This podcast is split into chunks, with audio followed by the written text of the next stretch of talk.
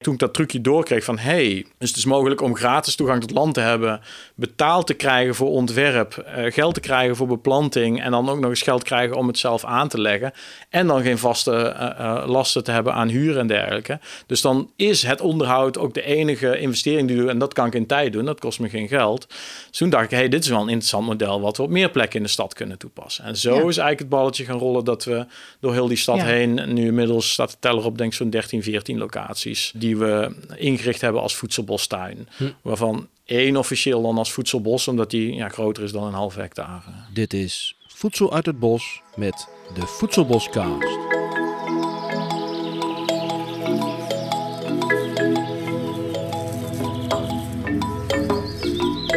Ja, nou ja, uh, zijn jullie zover? Ja. Ja? Yes. Kunnen we beginnen?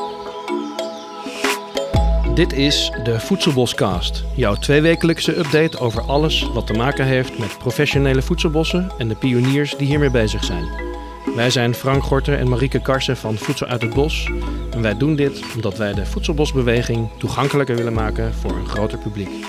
Voor ons staan de voedselbospioniers symbool voor de grote voedseltransitie van onderop. We willen alles te weten komen over hun diepere motivaties, wat voedselbossen voor hen betekenen en waarom zij denken dat voedselbossen belangrijk zijn voor onze toekomst.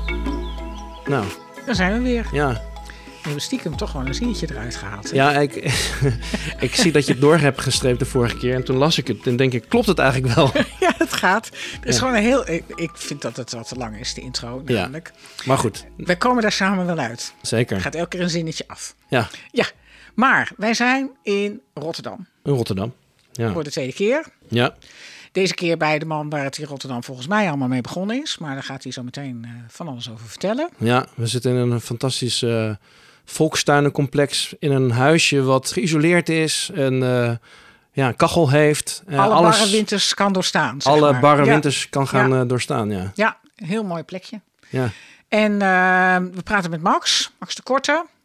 En voor mij is hij een van de... Ja, van de, je hebt zo van die de drie groten. Hè? Dat klinkt een beetje raar misschien, maar toen wij die voedselboswereld een beetje inkwamen...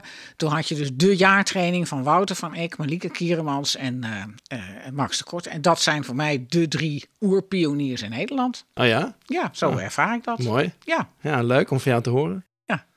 Dus, ja. Maar goed, echt goed kennen doe ik hem ook niet. Dus ik verwacht heel veel nieuwe informatie vandaag. Ja. Nou, ik weet niet precies wanneer ik hem voor het eerst heb gezien, maar het zal ongetwijfeld met de uh, Green Deal bijeenkomsten te maken hebben in Utrecht of in ja, Zeewolde. Ik denk zelfs of dat ik eerder. jou voor het eerst ontmoet heb bij Lian Poa, een wandeling. Aha. Maar dat weet ik niet honderd procent nou, zeker. Dat, dat denk ik wel, ja. Natuur, bomen, uh, mensen ook. Hè? Dus uh, de sociale stuk. En wat ik ook heel leuk vind is, uh, wat ik meen van jou te ontwaren... is dat je heel, niet een heel groot verschil maakt tussen werk en vrienden. En uh, dat vind ik ook leuk, want dat doe ik ook. Ja, dat is en, bij jou uh, ook zo. Ja. Ja, dat is bij mij ook zo. Ja, ja. Dus ja. ik werk gewoon met vrienden en dat vind ik ook dat dat moet kunnen. Maar dat betekent wel een bepaald bewustzijn. Dus daar gaan we het vast vandaag ook wel een beetje over hebben. Zorg daar maar voor. Ja. ja. Nou goed, dus dit is een beetje de introductie. Kan je daar een beetje in vinden? Ja, klinkt hartstikke goed. Ik heb er ja? zin in. Ja, want, uh, want, want kan jij kan jij iets vertellen van... Ja, zoals ik net schetste, ik heb je leren kennen als zeg maar... Ja, een van de drie uh, die er al heel lang mee bezig zijn met voedselbossen. Maar hoe is dat bij jou ontstaan? Ja, Waar kom je vandaan? Ja, nou, het grappige is, vroeger zei ik dan altijd... Ik heb geen achtergrond, maar ik heb een ondergrond. En mijn ondergrond bestaat er een beetje uit dat ik... Ik denk zo'n veertien, vijftien jaar geleden met uh, mijn toenmalige vrouw, de moeder van mijn kinderen, dat we eigenlijk bewust met eten al bezig waren. Ik, toen ik uit huis ging, ben ik al vegetarisch gaan eten, wat ik trouwens nu niet meer doe. Ik ben dan wat dan heet flexitariër momenteel. Maar uh, ik was al een beetje bezig met wat eet ik, waar komt het vandaan. Uh, in die periode ook biologisch gaan eten, eigenlijk honderd procent. En de volgende stap daarin was eigenlijk een beetje van waar komt je eten vandaan? Nou... zelf gaan verbouwen. En ik was in die periode ook net vader geworden van mijn eerste dochter. En dat is ook zo'n moment van... wat wil ik worden als ik later groot ben en ga ik mm. iets van mijn leven maken, et cetera. En uh, ik woonde toen net niet zo lang in Rotterdam. Had gewoon een, uh, een van de eerste baantjes die ik kon vinden aangenomen. En daar had ik het ook wel gezien. Um, op een blauwe maandag zelfs nog de pabo gedaan... om uh, weer te realiseren dat op zich leren en kinderen wel leuk zijn... maar scholen vreselijk zijn. Um, En dat is ook wel een rode draad in mijn leven trouwens. Um, en toen ben ik eigenlijk gaan kijken van ja, maar wat wil ik dan doen? En in die periode kwam er net in een leegstaand winkelpand... want de helft van de winkelpanden stonden leeg bij ons, uh, uh, bij de Vlietlaan. Um, was een jongen die een van die panden gekraakt had... en die begon daar de doe-het-zelf-werkplaats. En dan konden mensen zelf hun fiets repareren... en dan was er een vrijwilliger die ze precies kon vertellen hoe dat moest, et cetera. En dat vond ik super interessant... Dus ik raakte met hem in gesprek. Het bleek dat hij betrokken ook was bij de oprichting van Transition Town Rotterdam. Nou, als je een beetje bekend ja. bent met de lange geschiedenis van permacultuur... dan weet je dat Rob Hopkins, een permacultuurdocent, dat ooit bedacht heeft. Ik denk zo'n vijftien jaar geleden een boek over geschreven. En het hele idee dat burgers van onderop in hun buurt, wijk, straat... eigenlijk samen dingen gaan aanpakken. En zij begonnen onder andere ook met een buurtmoestuin Rotterdam-Noord aan te leggen. En nou heb je het over de crisis van... tweeduizend? Ja, rond die periode. Nou, d- d- dit is dan meer rond tweeduizend acht, rond de financiële... Ja, ja. Toen kwamen ja. die transition towns op, hè? Ja. Je ziet, je ziet het wel dat dit soort dingen gebeuren in crisistijden. Uh, ja. Nou ja, het gebeurde al eerder, maar het laait op in crisistijden. Ja, ja. ja maar dan zijn er in één keer panden. Dan krijgt het aandacht. Die en, leeg staan. Ja. En als het goed gaat, dan zijn er geen panden die leeg staan. Ja, ja. nee, klopt. Dat ja. ook, ja. ja. En eigenlijk daardoor kwam ik dus via Transition Towns aanraking met permacultuur. En dat... Um, ik heb altijd al heel breed georiënteerd, want ik heb geen opleiding afgemaakt, maar wel veel gelezen. Um, en de meeste methodes, hè, bijvoorbeeld uh, biodynamische landbouw of bioloog, dan heb je hele strikte regels waar je aan moet houden. En uh, ik hou niet zo van dogma's. Um, en binnen permacultuur merkte ik al snel van, hey, dit is een filosofie, dit is een methode, maar die laat eigenlijk heel veel ruimte voor de situatie, het moment, de persoon. En dat vond ik wel heel interessant, ook in combinatie met mijn behoefte om, om voedsel te gaan uh, verbouwen. Dus eigenlijk ben ik me van daaruit steeds meer gaan verdiepen in die permacultuur. En heb ik eigenlijk met behulp van permacultuurprincipes een, een basisontwerpje voor mijn leven gemaakt. Toen ik nog die, wel die vaste baan had, dan heb ik gezegd van oké. Okay, ik had toen door van, ik moet misschien voor mezelf gaan werken. Welke vaste baan? Even, je gaat oh, zo hard. Ik, ja, ik werkte bij een salieringsbedrijf, een loonstrokenboer. Ah, een okay. groot Amerikaans bedrijf. En ik vond het werk interessanter om te zien hoe, hoe alle hazen liepen en hoe alles ging dan met werk zelf, zullen we maar zeggen. Maar het klinkt wel een, uh, een baan achter de computer. Ja, klopt dat? Ja, ja, kantoorbaan. Ik zat zelfs op een afdeling met allemaal vrouwen. Dus uh, oh. ja. ja. Dat was uh, een heel andere wereld dan waar ik nu in leef. Ja, ja, dus wacht even. Jij komt dus niet uit Rotterdam. Alles wat je vertelde, daar zitten alweer drie vragen in verpakt. Maar je komt dus niet. Je ging op een gegeven moment als jonge man in Rotterdam wonen. Bent daar met je gezin enzovoort. Allemaal dingetjes gaan leren en opleiden en gestopt en gestart. En, en, en niet een officiële opleiding gedaan. Doe ik even snel. Ja, ja. Maar ook de pabo gedaan daartussendoor. Nee, dat nee. was echt een blauwe maandag. Dat is een blauwe die, die, die maandag. Telt niet. Ja, die telt niet. Nee, het enige wat ik ooit heb gedaan is H B O Music Management. Maar ik ben geboren getogen in Brabant. Ooit naar Amsterdam vertrokken. Daar uh, uh, toen de, de moeder van mijn kinderen leren kennen. Uh, zij woonde in Rotterdam. Ik had wel gezien Amsterdam hierheen gegaan. Gewoon eerste beste baantje genomen. Ja. Via uitzendbureau. Want ik ben opgegroeid uh, in de tijd dat je gewoon als je werk wilde... dan stapte je een uitzendbureau binnen en had je werk. Ja. En dan ging je jezelf even tot bewijs of niet. En ik heb alleen dus die H B O-studie ooit gedaan... maar niet eens afgemaakt. En toen gerealiseerd de muziekwereld. Dat is helemaal niet de wereld waar ik in wil werken. En vervolgens eigenlijk constant nagedacht ja. over nog wat wil ik later worden... maar eigenlijk vooral met zelfstudie bezig gegaan... en gewoon op die manier mezelf een beetje ontwikkeld. Maar die maatschappelijke carrière was altijd nog zo'n dingetje van... ja, laat als ik groot ben. Ja, waar ga ik mijn geld mee verdienen en waar word ik blij van? Ja. En dat begon ik dus langzaamaan steeds meer door te krijgen. Dus die permacultuurprincipes hielpen mij om een plannetje te maken. En dan had ik de basisprincipes, ik wilde voor mezelf gaan werken. Dan ben je meer flexibel, kun je met een gezin ook ja, meer tijd besteden. Waar kwam dat dan vandaan bij jou? Ja, weet ik eigenlijk. Achteraf gezien denk ik, hoe heb ik dat in hemelsnaam kunnen verzinnen? Maar ik had wel door van dan bij je eigen baas en dan kun je makkelijker je tijden indelen. En ik had wel beredeneerd van, ja, voor het volwassenwordingsproces is het ook wel goed om wat meer verantwoordelijkheid te nemen. En als ondernemer, ja, als er geen geld is, dan is het jouw schuld. En als het goed gaat, dan heb je het ook zelf gedaan. Dus dat had ik al een beetje door. Niet wetende hoe ik in hemelsnaam geld ging verdienen, want ik kon echt letterlijk niks. Ik zei altijd van alles wat en voor niks het meest. Dus ik had ook nul vooruitzicht op waar ik geld mee zou kunnen verdienen. Maar ik had wel um, spaargeld voor een jaartje... en ik had een jaarcontract wat afliep... en ik wist als ik nou mijn best doe, dan wordt dat niet verlengd. Ja. En dan dacht ik, dan heb ik in ieder geval voor ongeveer twee jaar... Hij lacht erbij. Ja, ik hou wel van een goed plan.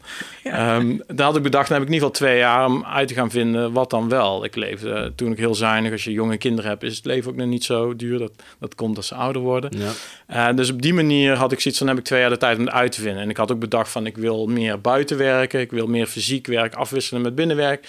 Ik wil iets doen waar ik echt achter kan staan, waar ik blij van word. Ik wil meer lokaal aan de slag. En ik wilde dingen niet meer dan één dag in de week doen. Dat had ik ook bedacht, want ik ken mezelf een beetje. Als ik verveeld raak of als ik uh, repetitief werk moet doen, dan vind ik het niet snel maar leuk. Dus dat, die basisprincipes had ik bedacht. En vervolgens, ja, geen idee. Dus had ik ook gezegd, oké, laat los. Ik heb twee jaar de tijd, want dat was dus gelukt, dat plan. En toen ben ik eigenlijk begonnen met een buurmoestuin tegenover waar ik woonde. Uh, huizen gesloopt rond de crisistijd. Niet meteen uitzicht op wanneer er gebouwd zou worden. Uh, hebben we iets van vierhonderd, vijfhonderd vierkante meter een permacultuurmoestuin aangelegd. Iedere week een blogspotje schrijven. Nou, er kwamen steeds meer mensen op af.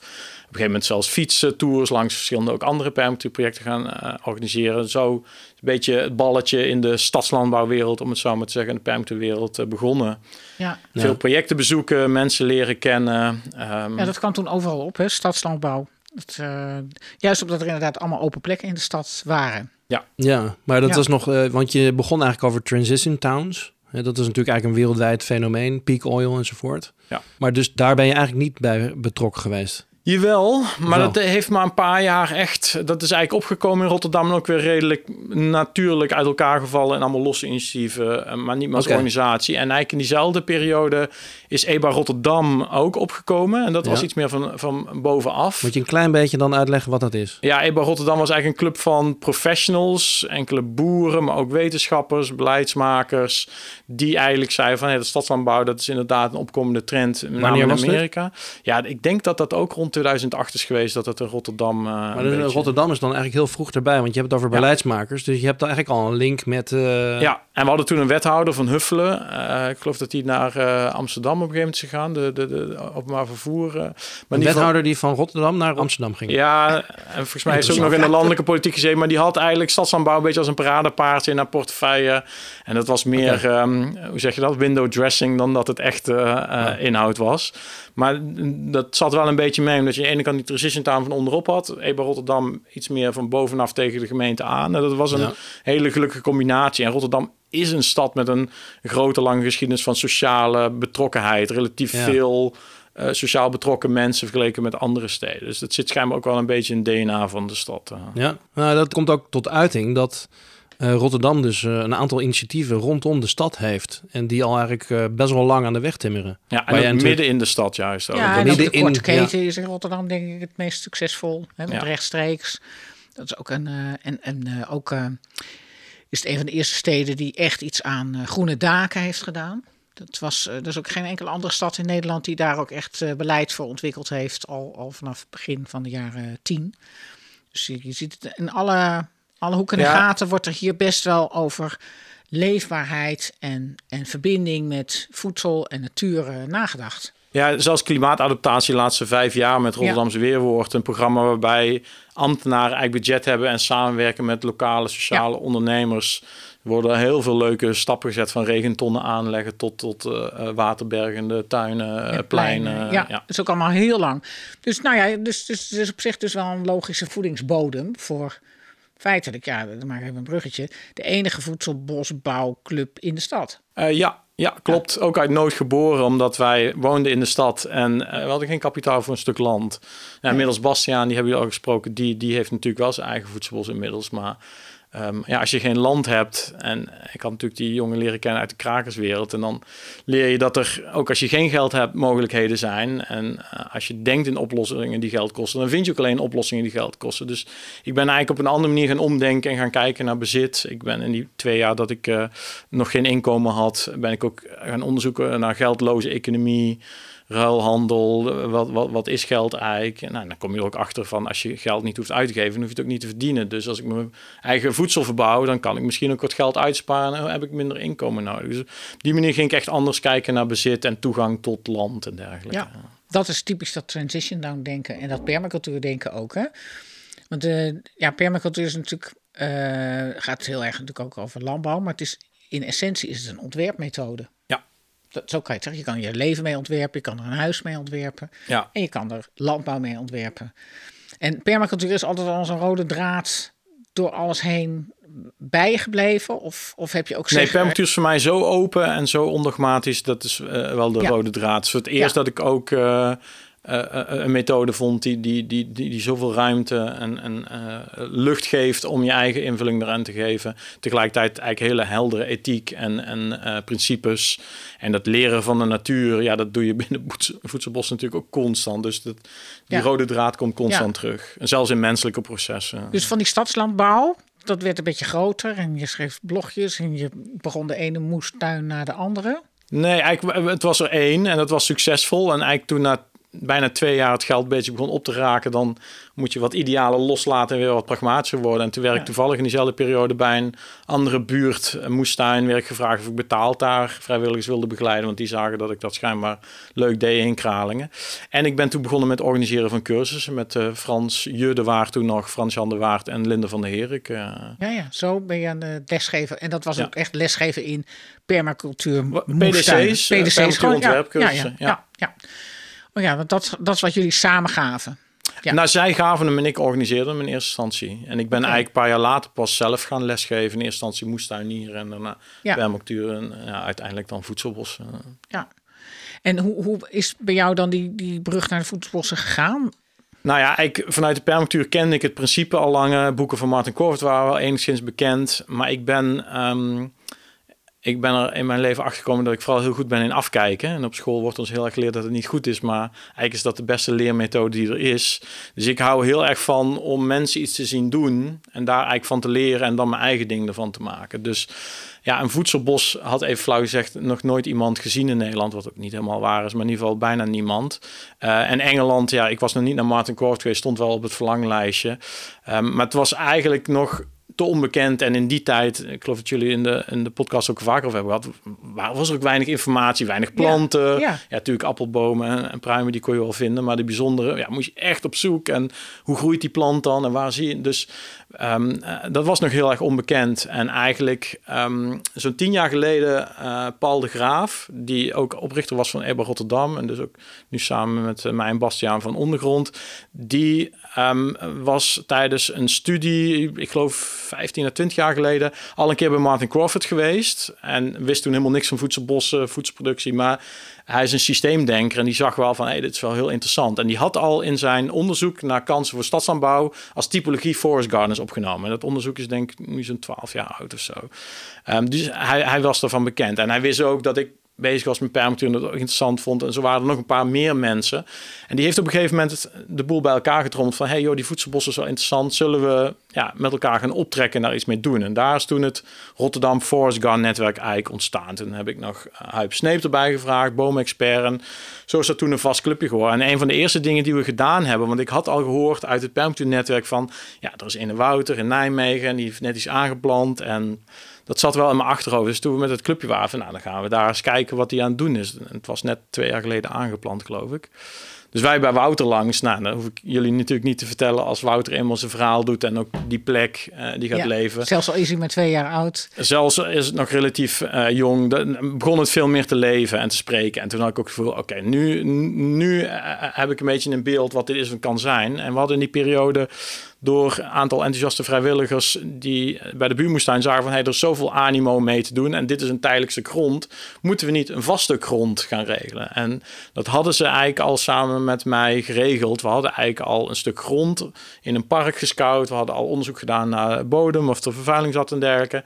Toen hebben we eigenlijk tegen de gemeente gezegd, ja, dit stuk willen we hebben. Nou, na lang gesteggel uiteindelijk um, kregen we daar al toestemming. En dat was precies in die periode dat we bij Wouter langs gingen. Dus toen ik dat had gezien, had ik zoiets, ja, die nieuwe plek, dat moet niet de moestuin weer worden.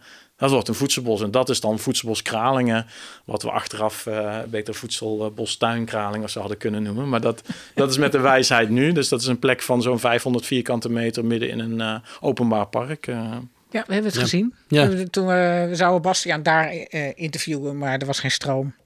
Ja, nou houdt het op hè, met een podcast. Ja, ja. Ik, ik vind het wel leuk, want eigenlijk is dit dus een best wel een groot moment geweest om over te gaan in het denken van moestuinen naar bomen. Hè, dus van een eenjarig systeem naar een meerjarig systeem. En je bent denk ik ook de eerste in de podcast die zo uit die eenjarige teelt naar de, de, de meerjarige teelt is gegaan. Alleen Wouter zelf heeft ook veel met moestuinen gedaan. Gek genoeg, volgens mij vertelde hij dat wel. Ja, op zijn volkstuin. Ja, hij had ja, twee volkstuinen. Ja, ja, de volkstuin heeft hij niet over verteld in de podcast, maar dat, dat weet ik. Maar voor de rest, al die andere mensen zijn gewoon uit een andere wereld gelijk naar die voedselbossen gegaan. En ik zelf ben ook, kom ook uit de moestuin, uh, uit het moestuindenken. Ja, nee, ja. maar dus uh, dat is een, natuurlijk een hele interessante uh, om, uh, switch uh, geweest. Want uh, ja, sindsdien zijn we natuurlijk uh, in die beweging terechtgekomen. En is het nog steeds een niche, maar ja, we voelen allemaal wel dat bomen op een bepaalde manier onze toekomst gaan bepalen. Ja, bij mij was het sterker nog, het was een soort thuiskomen. Ik merk, een ja. moestuin is leuk, maar vraagt constant aan je dat je iets moet doen. Eigenlijk zet hij heel veel druk op je, van er moet nu gewiet worden, er moet nu gezaaid worden. Ja. Je moet nu nog water geven, je moet nu oogsten. En bij dat voedselbos merkte ik een soort rust van thuiskomen. Van, oh, het kan ook volgende maand. Of, nou, doe je toch volgend jaar. En ik merk dat dat veel beter bij mijn karakter past. Ik kan heel erg af en toe pieken en dan volle stoom gaan, maar ik kan ook stilvallen. En dan wijze van een paar weken of maanden niks uit mijn handen komt. En ik merkte dat voedselbos met die ritmes van, van de seizoenen. Van oh, dit is, dit is een systeem wat veel meer bij mijn tempo past, waar ik me bij thuis hey. voel. Uh. Voelde je direct dat dit uh, dus een oplossing is? Of uh, ja, was ik... dat, uh, had je niet ook nog bedenkingen? Want er zijn natuurlijk ook bedenkingen. Ja, maar um, alle bedenkingen um, die er nog steeds zijn en die wij ook, waar we ook intern uh, met elkaar ook gesprekken en discussies over hebben, die zijn ook allemaal terecht. Alleen je voelt aan je water, zeg maar, dat um, het is zo goed onderbouwd, uh, ook het permacultuurverhaal aan zich, maar zeker voedselbossen, dat in de kern, ja, het zo logisch en normaal is. En dat merk je ook als je het verhaal aan anderen vertelt, dat het eigenlijk ook heel makkelijk over te brengen is, omdat het gewoon een, inhoudelijk een heel goed verhaal is. Hoe het precies eruit gaat zien, hoe het precies kan gaan werken voor boeren, voor particulieren. Ja, dat zijn we allemaal nog aan het uitkristalliseren. Maar wat ja. mij betreft is er eigenlijk geen vraag meer of het de oplossing gaat zijn. De vraag gaat vooral zijn hoe precies en in welke mate. Dus uh, gaan we vooral veeteelt veel meer eruit doen en, en in plaats daarvan voedselbossen gaan we een deel van onze eenjarige teelt misschien zelfs schrappen in ruil voor voedselbossen. Ja, dat zal allemaal nog moeten blijken in de toekomst. Ja, of gaat het meer, meer een kwestie ook van stroken worden, hè? Wat Gavier uh, heel erg doet. Voor mij was, is niet zozeer, want ik begon erover na te hoe is dat dan voor mij? Uh, het is niet zozeer dat ik, ik vind juist wel prettig van moestuinen, dat het een soort dwingend ritme heeft. Dat helpt mij, dat, dat past bij mij. Maar die, die struiken en die bomen hebben dat ook. Maar ze komen elk jaar terug, zeggen ze opnieuw hallo. En ik merk dat dat heel erg fijn is. Ik hoef niet elk jaar helemaal overnieuw te beginnen. Maar elk jaar zie ik dan in het voorjaar zijn ze weer, gro- net, net zoals bij je kinderen, hè? Ze, ze groeien op.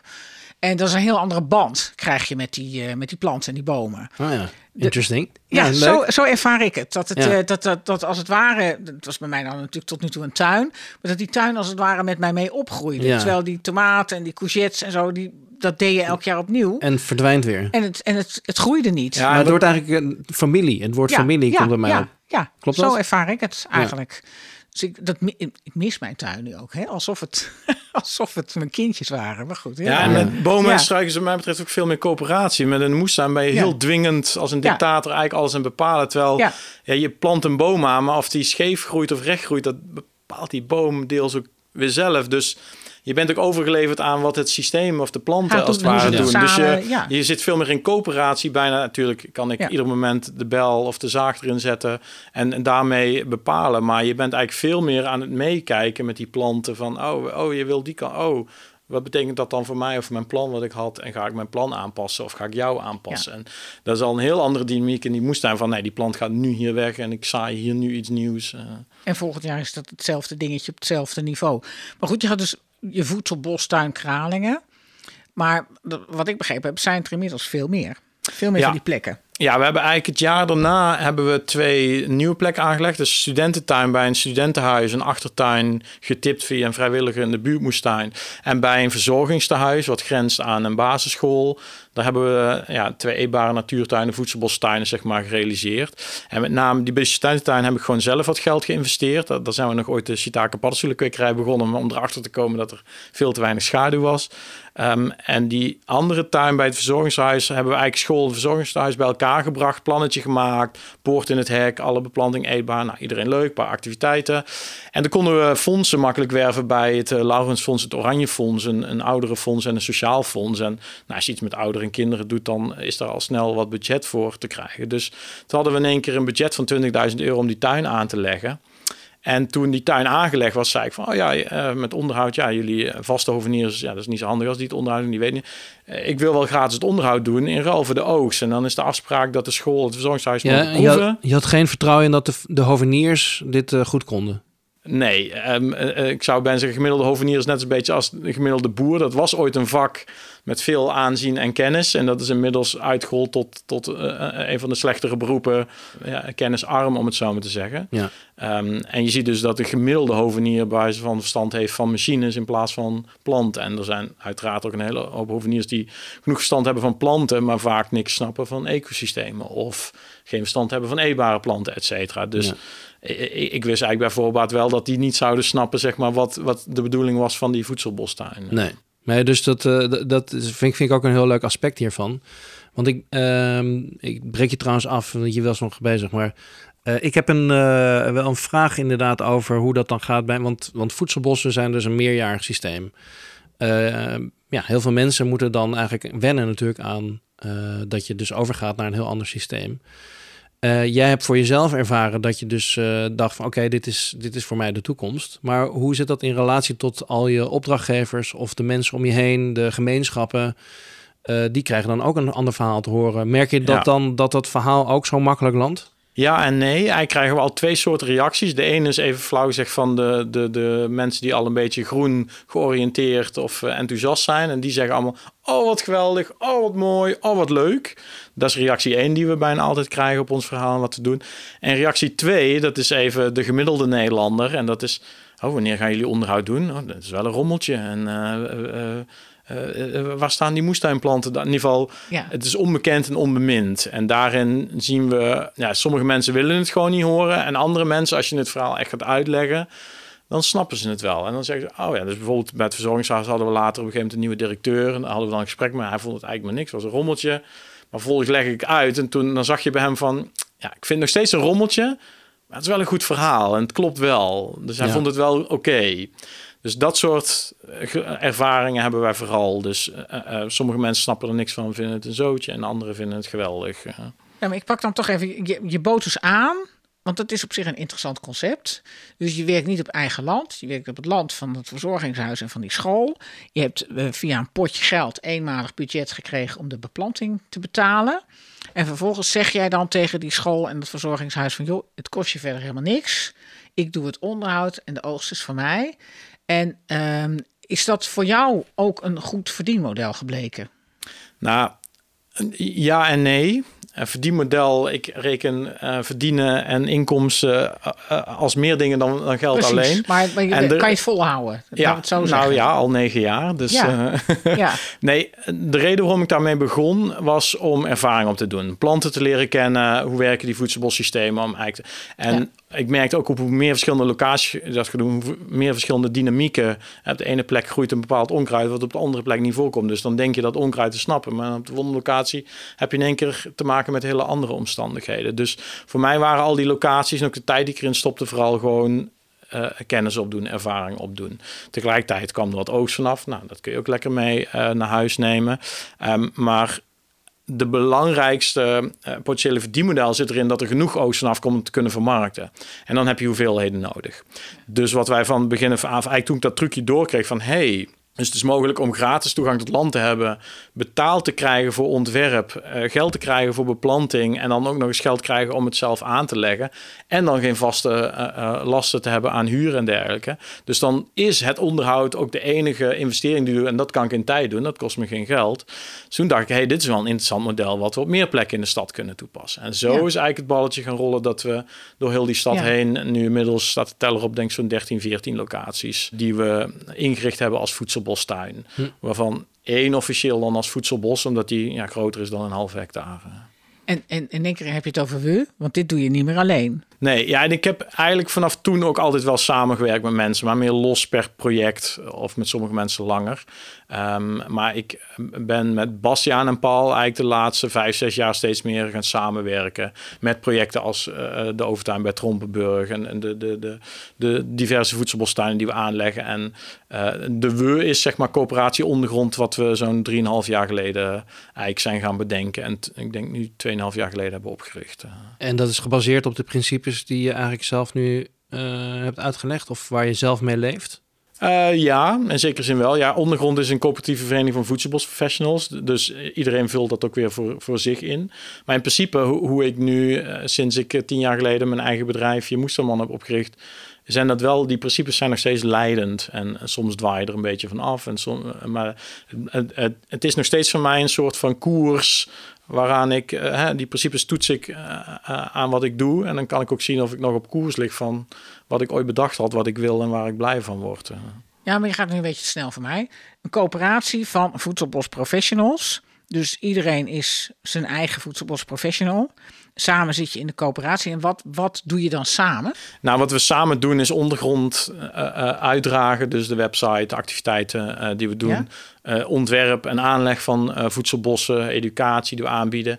En dan eigenlijk al die locaties bij elkaar. Die, die eigen locaties noemen we Voedselbos Rotterdam. Dat is een beetje ons ja, vlaggenschip, ons eigen project, zeg maar, wat we uh, vanuit Ondergrond uh, ontwikkelen en aansturen. Ja, ja dus jullie zijn, jullie zijn uh, leden van de coöperatie en het bestuur van de coöperatie. Uh, ja, feitelijk wel, want we uh, nemen beslissingen op basis van consent. Dus met alle leden ja. nemen we besluiten. En ja, iedereen ja. moet het ermee eens zijn, anders dan doen we het dus niet. Dus het is een beetje ook sociaal. Ja. ja, ja. Voor mensen die dat niet weten, zoek het even op. Dat is te veel voor deze podcast. Maar wel interessant. maar wel interessant. Je hebt er liefhebbers van. Minder grote liefhebbers van. Maar dat hangt er maar helemaal vanaf hoe groot de groep is. Uh, ja. Ja, dat is denk ik heel belangrijk. Wil, wil het werken. Want als je een groep hebt van twintig man, dan ben je na twee uur nog niet door de eerste beslissing heen. Nee, nee je moet het wel ja. slagvaardig houden. Ja, ja. ja. Oké, okay, leuk. En, en, en jij geeft natuurlijk ook heel veel les, hè? Want zo zei ik, had ik je leren kennen. Dus eerst deed je dat met Wouter en Malieke samen. Dat is volgens mij niet meer zo. Nee, die jaarcursus zijn we mee gestopt. Maar in principe ja. werk ik wel nog met Malieke en met Wouter ja. samen met ja. educatie. Ja. Maar je hebt het natuurlijk aan meer mensen. Heb jij al ergens in andere steden uh, andere voedselbosprofessionals die op dezelfde manier landloos voedselbossen... Nee, er zijn wel voedselbosprojecten in steden tegenwoordig, maar ja. niet op de manier zoals wij, dat we als het ware ja. locaties aan het te sparen zijn, zeg maar. Ik weet het wel uit de moestuinwereld, dat er ondernemers zo bezig zijn, dat die dat ook zeggen van, nou ja, jij levert het land, ik zorg dat er plantjes op komen te staan, je mag het eten en de rest is voor mij. Dat zie ik wel, maar in het voedselbosland, daarom vraag ik het ook, heb ik het verder ook nog niet gezien. Ja. En als er iemand het zou moeten weten, dan ben jij het. Ja, voor ja. zover ik weet dus niet, zijn we daar redelijk uniek in. Wij hebben dit verhaal en wat we doen eigenlijk ook nog best wel weinig of niet uitgedragen. Dus als mensen, zoals jullie ja. er naar vragen, vertellen we het gewoon. Maar we hebben eigenlijk dat heel erg gewoon low-key gehouden, omdat we eigenlijk willen eerst dat het model werkt. Ja. En dan pas gaan roepen van, hey, dit is wat je eh, kan doen. En wij willen dan eigenlijk ook een model hebben wat zich bewezen heeft, zodat als bij wijze van een beleidsmaker daarvan te horen krijgt, dat je ook kunt laten zien van, ja, maar het werkt echt niet alleen qua idee, maar het, het functioneert ook in de praktijk. En dan is het idee dat de oogst weer genoeg inkomsten oplevert om het beheer en het onderhoud te kunnen betalen, zodat je eigenlijk plekken hebt die zichzelf kunnen onderhouden. Uh, en en hoe, uh, over hoeveel tijd uh, is dat zo, zover? Nou, ik denk, um, want we hebben uh, van Doen wat geld gekregen om een aantal processen te versnellen, maar kijk, oogst doet er vijf à tien jaar over. Nou, sommige ja. locaties zijn dus negen jaar oud, maar we hebben er ook bij die uh, net aangeplant zijn of een paar jaar geleden. Dus dat duurt nog even. Maar omdat we ook verschillende locaties over de stad hebben, is logistiek vooral bij ons ook een uitdaging. Dan zijn we in eerste instantie ook gaan kijken of er andere verdienmodellen uh, te verzinnen zijn. En we hopen komend jaar eigenlijk weer structureel te gaan oogsten en kijken hoe ver we dan gaan komen uh, om het rendabel te krijgen. En Bastiaan en ik hebben wel in het verleden ook regelmatig geoogst en wat verkocht aan restaurants. Maar dat was meer om te testen en uit te proberen, joh, is dit rendabel? Maar dat was veelal vooral met een beetje high-end uh, uh, oogst, om het zo maar te zeggen. Hè? Denk bamboe, hosta, scheuten, dat soort dingen die ja, nergens anders aan te komen zijn waar we ook een goede prijs voor konden krijgen. En dat die eerste testen waren al veelbelovend als in van ja, dit kan gewoon een goed verdienmodel opleveren. Want bij je aanleg leg je, leg je daar natuurlijk ook op. Want je hebt allemaal kleine stukjes grond. Dus als jij zegt ik wil voldoende volume van iets hebben, dan moet je dus ook zorgen dat je op al die stukjes grond een soort compatible planten. Ja, ja dat je... in theorie wel. In de praktijk zijn we eigenlijk gewoon één grote botanische collectie aan het leggen. Zijn we constant nieuwe gewassen aan het uitproberen. Hebben we helemaal niet een goed logistiek masterplan aan de voorkant. Dus het gewoon per locatie bekijken. Ja. Tuurlijk gewassen dat we zeggen, hey, die zijn interessant, willen we er meer van. Die planten ja. we dan meer aan. Maar eigenlijk zit daar nog helemaal geen goed doordacht plan achter. Sterker nog, eigenlijk als we hier klaar zijn, dan weten we precies hoe we het anders hadden moeten doen. En dan is ook het idee dat als je dat op andere plekken bij wijze van in één keer zou gaan plannen, ja, dan ga je veel meer rekening houden met lokale markt, met hoe, ja. hoe, wil je, hoe ziet je afzet eruit. Wij zetten het nu eigenlijk op als één groot experiment. Het is tegelijkertijd onze research en development afdeling en uh, het is onze speeltuin waar we ja, ja. ook heel veel ervaring op aan doen zijn met, oké, okay, want het, een voedselbos aanleggen is simpel, maar in de stad heb je ook nog eens een sociale dynamiek, de eigenaar, de buren, de, dat, de omgeving. Uh, dus ja. dat zijn we ook ja. heel erg aan het uitvinden van, oh ja, wat komt er allemaal bij kijken en wat betekent dat. En die, die, die stad brengt heel veel kansen met zich mee, maar ook gewoon een aantal uitdagingen en bedreigingen. Ja, want je, je, je leeft dus van het aanleggen, van het ontwerpen, van het feitelijk het beheren. Hè, de, uh, en dan komt er af en toe een leuke oogst uit die je dan aan restaurants met name verkoopt. Ja, in theorie, maar in de ja. praktijk hebben we dat heel weinig gedaan, omdat logistiek gewoon te veel werk is. Als ik een uur op de fiets zit om alles rond te brengen, mijn uurprijs is al hoger dan uh, de frambozen die ik kon brengen. Dus dat loont ja. niet snel. Dus nee. er moet massa zijn, wil je dat rendabel krijgen. En dat willen we gaan uitvinden. En als we genoeg structurele oogst hebben, kun je misschien ook een pakket aan burgers verkopen in plaats van in restaurants. Of misschien gaan we onze eigen groentejuwelier beginnen. Nou, ja, of je moet het direct aan dat verzorgingshuis en aan die school kwijtraken waar het ook staat. Dat, dat zou dat ook zou nog een optie zijn. Dat zou het allermooiste zijn ja. natuurlijk. En zoals dat kleine voedselbosje achter het K N W-N I O-gebouw. Dat was daar gemaakt om de kantine van dat gebouw uh, te voeden. Dan heb je helemaal geen logistiek, heb je geen transport. Dan hoef je het alleen maar in bakjes uh, in de keuken te zetten. Ja, maar t- ja. T- ja, dit soort ideeën en plannen, want we hebben er ook duizend, die vallen ja. of staan altijd met mensen. Dus ja. je zult op plekken de juiste mensen moeten tegen. En dan, en wij hebben er ja. ook heel erg voor gekozen van, we gaan niet iedere locatie helemaal het maximale uithalen. Nee, wij zitten in op dat langere masterplan. Dus we hebben ook altijd minimaal onderhoud aan de locaties gedaan, maar ook eigenlijk sociaal aan de relaties. Dus Ja, ja, ja, dat zou te veel tijd hebben gekost om er energie in te steken. En voor mij was het belangrijk om eerst uh, een boterham te verdienen dat ik ervan kon leven. Vervolgens allemaal vrije tijd nog stoppen in die locatie, daarvan te leren. En ja, er is maar zoveel vrijwilligerswerk wat je ja, uh, ja. Uh, kunt nee, doen. Dus, dus daar zijn, hebben we kindereducatie zijn we ook al jaren mee bezig geweest. Maar pas als er een clubje komt die dat oppakt, Uh, uh, wordt ja. dat iets. En, en zo zijn we eigenlijk constant ook aan het kijken van, ja, uh, Marley Bonte, met wie we veel uh, samenwerken, die, die komt dan voorbij. Ja, dan kun je meer gaan doen met voedselverwerking, omdat zij ook een professionele keuken heeft. Dus heel erg afhankelijk van mensen die voorbij komen, wat, wat dan werkelijkheid wordt of niet. Uh. Ja, dus dan kwamen we eigenlijk op dat onderwerp van die vrienden. Ja, ja. nou ja, de, de, dat klopt, ja. Want uh, en, uh, hoeveel van je tijd ben je dan bezig met mensen en niet met de bomen? Ik denk ik uh, heel veel. Ik ben meestal bezig met klanten en met mensen. Uh, en naar mijn zin te weinig. Dus ik wil het komend jaar ook gaan veranderen met, met de plekken en de bomen en de struiken. Ja. Ja. Dit model, hè, dus dat je... Uh, nou ja, straks heb je dus eigenlijk een heel mooi model wat je ook in andere steden zou kunnen gaan doen. Uh, maar dat vereist ook een andere kijk op uh, eigenaarschap. Hè? Eigenaarschap nemen over je eigen toekomst. Daar gaat het ook over. En dat, dat is natuurlijk een heel belangrijk onderdeel van een gemeenschap. Is dat een gemeenschap weet waar het voor bestaat. Uh, hoe succesvol is dat, zeg maar, als je... Ja, noem een school. Uh, want hoe, hoe werkt dat? Hoe ga jij dan te werk?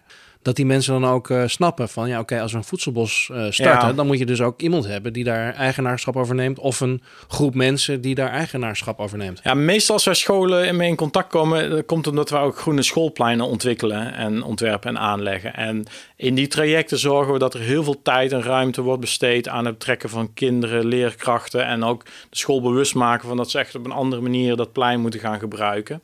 Dus als daar een voedselbostuin bij komt of zo... dan gaat dat meestal in die stroom mee... Um, maar in de regel met onze eigen locaties willen we eigenlijk gewoon dat iedereen van die plekken wegblijft. Ja. Een aantal van onze locaties uh, hebben we ook gewoon een huurcontract, betalen we één euro per jaar. En dan zijn we eigenlijk gewoon officieel huurder van de buitenruimte. Dus gewoon ons stukje land. Dus gewoon juridisch vastgelegd. In het begin was dat allemaal gewoon ja, met een mondelinge afspraak. Ja. Dus dat beginnen we nu langzaamaan beter uh, uh, te regelen. Maar eigenlijk, omdat het een kennisintensief systeem is, willen we ook niet dat... dat ze er iets mee gaan doen. Uh, bij scholen is het natuurlijk al anders... want dan wil je ook dat die kinderen betrokken worden... maar wel binnen de paden of kaders die we daarvoor aangeven. Ja, maar ik snap wel, als, het, als jullie het zelf kunnen beheren, dat jullie misschien zelf de beste beheerders zijn. Maar stel nou dat je daar uh, dit, dit, dit idee naar, ik noem maar even, Eindhoven of Utrecht wil brengen. Oh zo. Dan uh, kom je eigenlijk natuurlijk in dat stuk van, ja, oké, okay, hoe ga je dit groter maken? Dan moeten dus andere mensen... Nou, wat ons betreft, door mensen op te gaan leiden hoe ze dit elders kunnen doen. Dus wij zijn ook heel erg aan het kijken naar leerwerktrajecten, informele opleidingen, misschien op een gegeven moment ooit formele opleidingen, waarbij je eigenlijk... Ja, hopelijk mensen kunnen meedraaien als wij hier een geoliede machine hebben. Dat ze gewoon letterlijk kunnen leren hoe. Of misschien met coaching op afstand. Of dat wij helpen om de grote lijnen uit te zetten. En de juiste mensen erbij zoeken die de juiste training krijgen om dat uit te voeren. Want waar wij constant tegenaan lopen is, we hebben meer werk dan we zelf aan kunnen. We doen nul acquisitie en het werk blijft komen. En tegelijkertijd zit er een hele grote bottleneck met mensen die kennis, ervaring hebben van dit soort manier van werken. En, en ja. dit soort manieren van denken. Um, En daarom zetten wij eigenlijk ook steeds meer in op het zelf opleiden van mensen. Of in ieder geval informele leergelegenheden faciliteren. Omdat dat eigenlijk de grootste bottleneck gaat zijn in de hele transitie. En waar ik steeds meer op uitkom is dat eigenlijk een voedselbos aanleggen kan bewijzen van iedereen. Of, dat is het simpele trucje. Het moeilijke trucje is mensen veranderen of mensen laten snappen wat de waarde van zo'n plek is uh, ten opzichte van een grasveld of een betegelde tuin, et cetera. En ja, want, uh, daar zit eigenlijk de meeste... Uh, als, jij, uh, als jij dat heel kort zou beschrijven, wat is dan de waarde van een voedselbos in een stad? Oh, nou ja, in principe alle voordelen op het platteland. Alleen in de stad heb je nog veel meer klimaatadaptatieproblemen met hittestress, met wateroverlast, watertekort, et cetera. Ja, daar levert het allemaal uh, uh, een oplossing voor. En, en wat een, nog belangrijker dan het platteland is, is esthetisch. Hè? Dus het is bewezen ook als je in een groene omgeving dat je gelukkiger bent. En de, er zijn allerlei factoren die meespelen dat groene plekken eigenlijk heel veel sociaal-economische voordelen opleveren. En dat is in de stad. Een van onze, of vijf van onze locaties hebben we geld gekregen voor klimaatadaptatie, namelijk ontegelen, van het riool afhalen en groen aanplanten. Het had niks met voedselbossen te maken. Dus we kregen eigenlijk het geld gewoon voor puur ontegelen en vergroenen. Ja. En heb je in de stad, uh, dat kan dat namelijk ook heel erg zijn, ook wel eens te maken met vervuilde grond? Uh, bijna altijd. Ja. En hoe, hoe los je dat op? Uh, goed onderzoek doen, dus goed weten wat voor vervuiling en waar zit de vervuiling. En volgens bepalen wat er dan wel of niet nog mogelijk is op locatie. Dus even ja. simpel gezegd, noten, fruitenbomen, struiken, zit je redelijk safe. Het grootste risico met vervuiling zit omdat je bodemdeeltjes via je handen of via fruit en dergelijke wat op de grond gevallen is binnenkrijgt. Ja, ja. Dus op die manier ga je dan een beetje kijken. Maar we hebben toevallig nu een nieuwe locatie Um, waar we al een tijdje tegenaan zitten hikken met de vervuiling, wat we daar willen gaan doen. En een van de ideeën die we nu hebben is van, hey, misschien kunnen we ook iets met droogbloemen gaan doen. Dan maakt het eigenlijk helemaal niet meer uit wat voor vervuiling er zit, want je eet ze niet op. Dus op die manier zitten we ook te kijken van, ja, ja. kun je Andere ook meer produceren dan. dan alleen ja. voedsel. Ja. ja, want dat is ook een, een die bloementeelt is ook wat dat betreft in transitie. En uh, die moeten ook leren hè, met het seizoen mee uh, boeketten maken. En ja. uh, dan spelen droogbloemen daar in één keer een hele grote rol uh, in. Ja. Uh, maar ja, ik ben toch nog even benieuwd met zaken doen met je vrienden. Dat kan ook heel lastig worden. Dat kan ook dat je op een gegeven moment geen vrienden meer bent. Of uh, uh, je, blijft, je moet wel een vorm van zakelijkheid houden. Ook als je met je vrienden werkt, neem ik aan. Heb, heb je daar wel eens ook... Uh, want daarom hebben jullie denk ik ook een coöperatie van gemaakt. Ja, om dat allemaal beter ja. te regelen. En dat ja. ook niet de risico's soms bij één persoon liggen. Omdat het officieel dan via uh, uh, haar of zijn bedrijf loopt. Ja, ja. Wat het allerbelangrijkste is, maar dat is volgens mij met vrienden altijd, is communicatie, open communicatie. Ja. Dus bijvoorbeeld ook met Paul en Bastiaan van begin af aan hebben we altijd best wel goed elkaar kunnen aanspreken op dingen. Of van, joh, uh, wat mij betreft is het onzin wat je nu zegt. Of je gedraagt je nu als een hork. En ja, dat je kunnen accepteren wat, of, van ja, elkaar ja, ja. Uh, is volgens mij, daar begint ja. het mee. Daarmee voorkom je eigenlijk alle problemen. Hè. Communicatie is wat dat betreft de sleutel in iedere relatie. Um, en ja, op een gegeven moment weet je ook een beetje hoe iedereen in elkaar zit en waar je hem wel voor moet vragen en waar niet. En wat, wat wel werkt en wat niet. Um, en tegelijkertijd um, onze ambities veranderen, onze uh, skills veranderen. Dus het werk verandert ook constant en daardoor wordt het ook nooit monotoom of saai. Dus wij zijn ook binnen Ondergrond, denk ik, alle leden wel ons constant aan het afvragen, ja, wie ben ik en wat wil ik nou? En, en wat ik morgen wil doen, is dat nog hetzelfde als wat ik nu doe.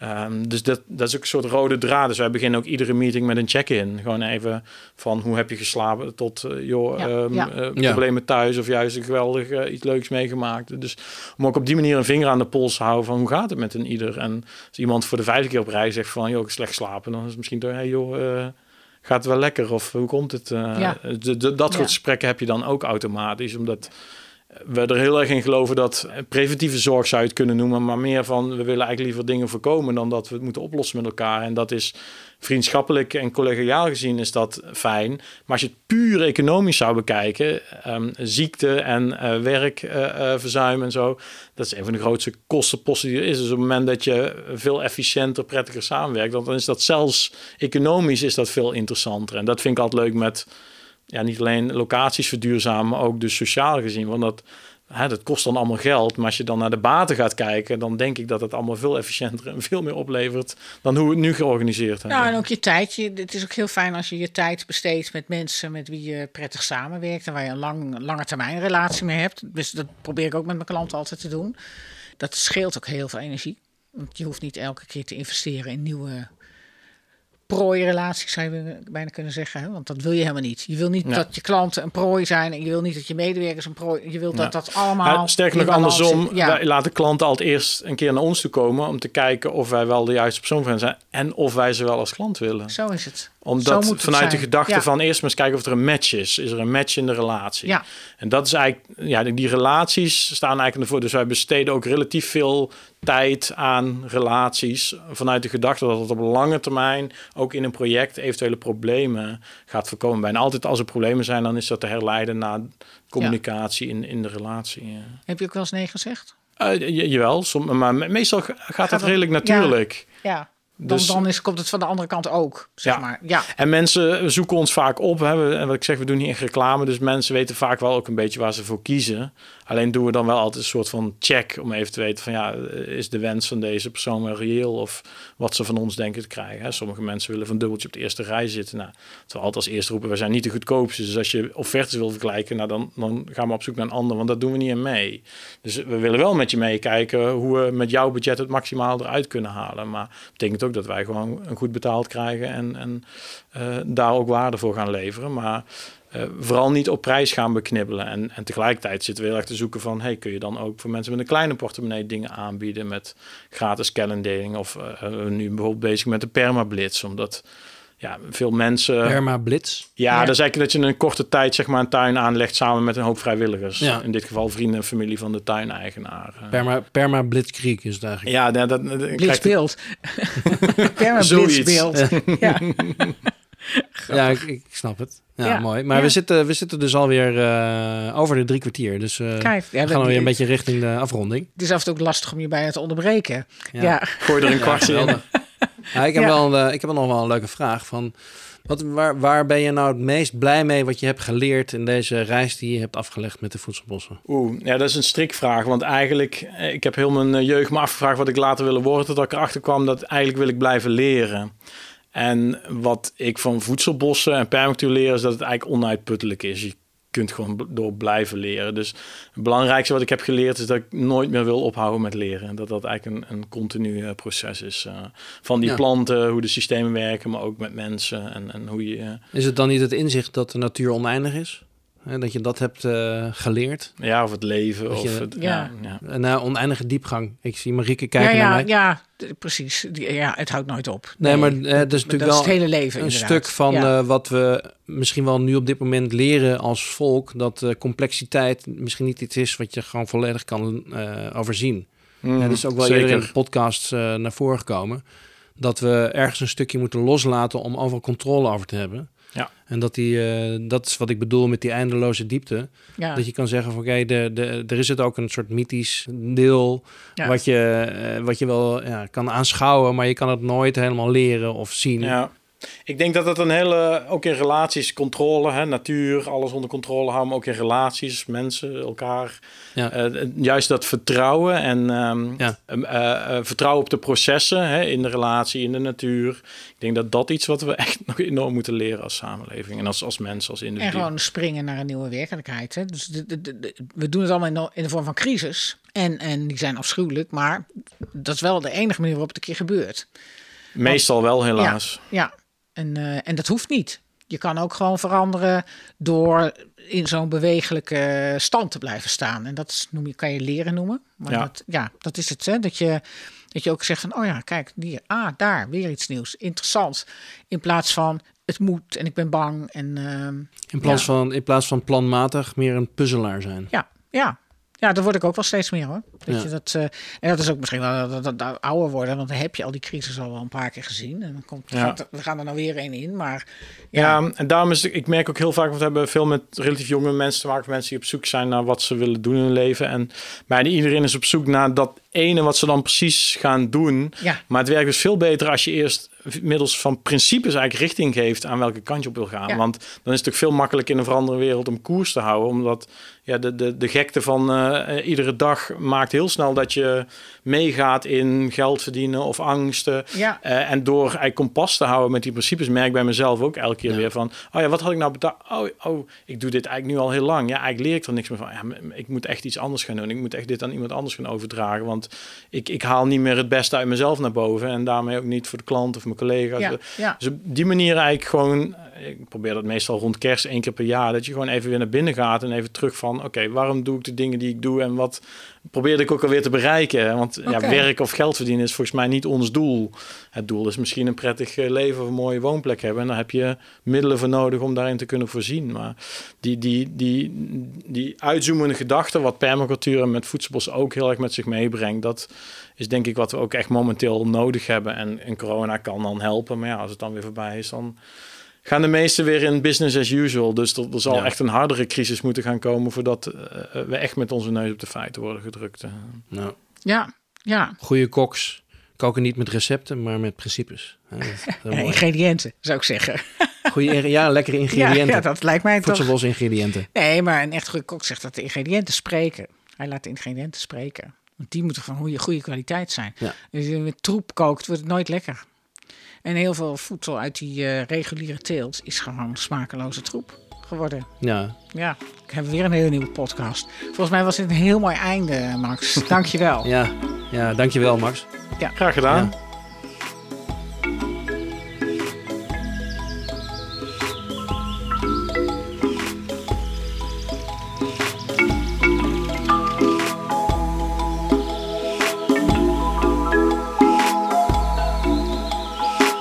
De Voedselboscast is een concept van Marieke Karsen en Frank Gorter. Techniek, editing en de muziek is gedaan door Frank Gorter. Verder danken wij de rest van de organisatie van Voedsel uit het Bos, Anje Poortman en Joep van der Wal. Mochten er luisteraars zijn die deze podcast willen ondersteunen, dan wordt het erg op prijs gesteld, want we zoeken nog sponsors. Stuur een mailtje naar info at voedseluithetbos punt n l.